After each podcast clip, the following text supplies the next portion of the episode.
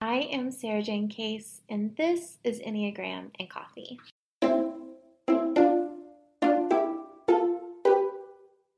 Hello, friends. Happy Wednesday. I hope your day is treating you well. Today, I am answering questions called in by you to the podcast phone number, which is 828 338 9127, by the way. And uh, first, we're going to do rosebud and thorn. So, my rose today is we have new shelves in our dining room that are housing all of my work belongings, and they're just making me really happy. And my thorn is that I'm having a little bit of a rough lung week, so that's not ideal. and my bud is I bought these like Velcro curlers for my hair, and so far, I don't know how to use them and it's not working very well. But I am hopeful that I will figure it out and I'll find like a way to style my hair with them that feels really good. Because I see people do it all the time on the internet and it looks so good and I want I want those results for myself. Okay, friends, let's hear from today's caller. We have two questions from the same caller, and I'm going to answer them one at a time. So here is question one.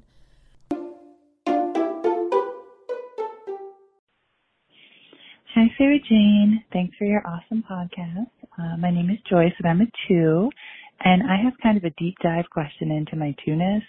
You once mentioned on an episode that twos have a tendency to try to impress or win approval or love from people who are kind of on the peripheries of their life, like kind of more distant acquaintances. It's very important to twos. They can actually prioritize this over their own, you know, close family members or close loved ones.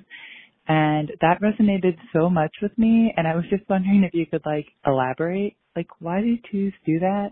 I've never heard that part of twos fleshed out before, so would love to hear your thoughts. Thank you.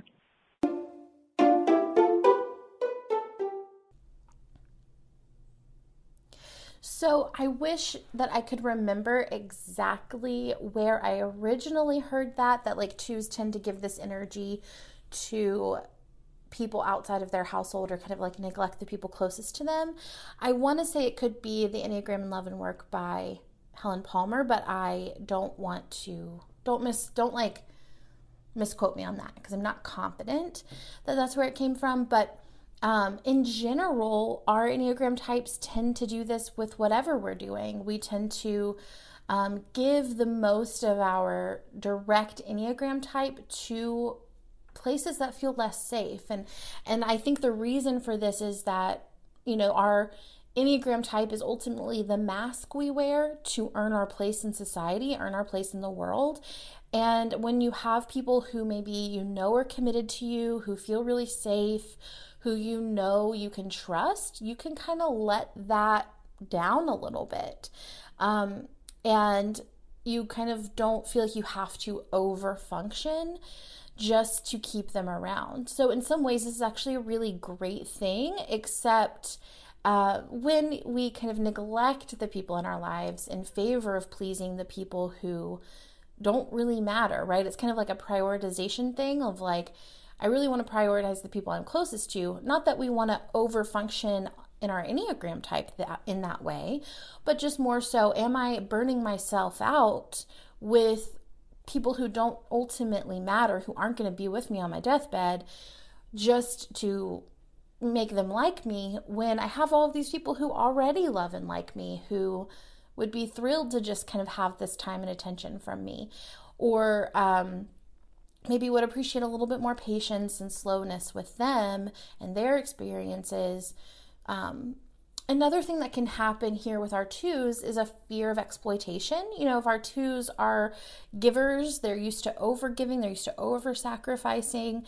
Um, there's something about that um, natural leaving that offers your ability to give more, right? So, um, if you know I'm going to be with this person for 30 minutes and then I'm not going to see them for three more weeks, then it feels like you can go all in and give like all of that two-ness to them and then when you go home it's like the the drip it never ends like the call for your time the call for your attention and so uh, you can start to become more resentful a lot easier because there's no cutoff point without you stepping in and, and asking for it or setting the necessary boundaries for that. So, those are kind of like my two hypotheses as to why that happens. Hi, Sarah Jane. My name is Joyce, and I'm a type 2. I'm actually calling because I've heard you use the term action repressed when describing, I believe, type 4s and type 9s. Um, and that really hit home for me. I'm married to a type 4, and um, it's always funny to me that I can kind of, I have to kind of encourage him to do things like maybe go for a run, but then he's like excellent at running and much better at running than me, for example. Um, so I was just curious if you could speak about where type 2 stand on this spectrum of like action oriented or action repressed. And I'd actually be curious to hear about all the types. Do all, can all the types be categorized in this way? Um, all right. Thank you.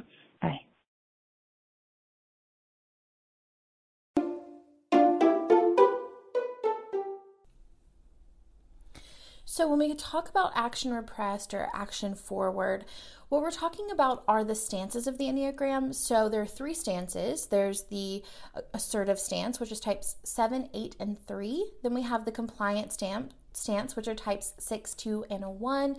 And then we have the withdrawing stance, which are types 4, 5, and 9. And the this is really about where you go when things get hard or when there's a conflict. Our compliant types move toward people in conflict to kind of make a reconciliation. Our assertive types move against people in conflict, and then our withdrawing types move away from people in conflict. The other way that this shows up is that our action oriented types, our assertive types, tend to be future oriented, kind of living in the future. Our withdrawing types tend to live in the past, and our compliant types tend to kind of be in the present moment. The other way to think about this as well is where do we kind of gain our resources? Um, so, our four, five, and nines, they're kind of pulling away as their way of getting their needs met.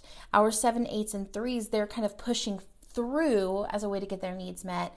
And our two, six, and our ones are looking to please or do the right thing or line up with some sense of what's right and wrong, good and bad. Um, in order to get their needs met. So they kind of tend to struggle more with like people pleasing, not setting boundaries.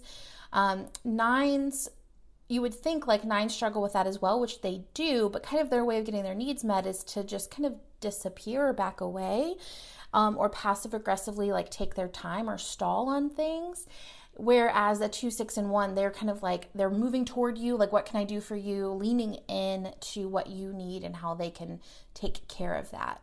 So that's kind of the way that I think about it. I would love to know if you guys have any clarifying questions. I think I've done a full episode on stances um, in the past, but if I have not, I'll look into that and see about doing one for you. As always, it is an absolute joy to create this content for you. Thank you, Joyce, for calling in your questions today. And if you have Enneagram questions that you would like answered, you can call or text them into 828 338 9127.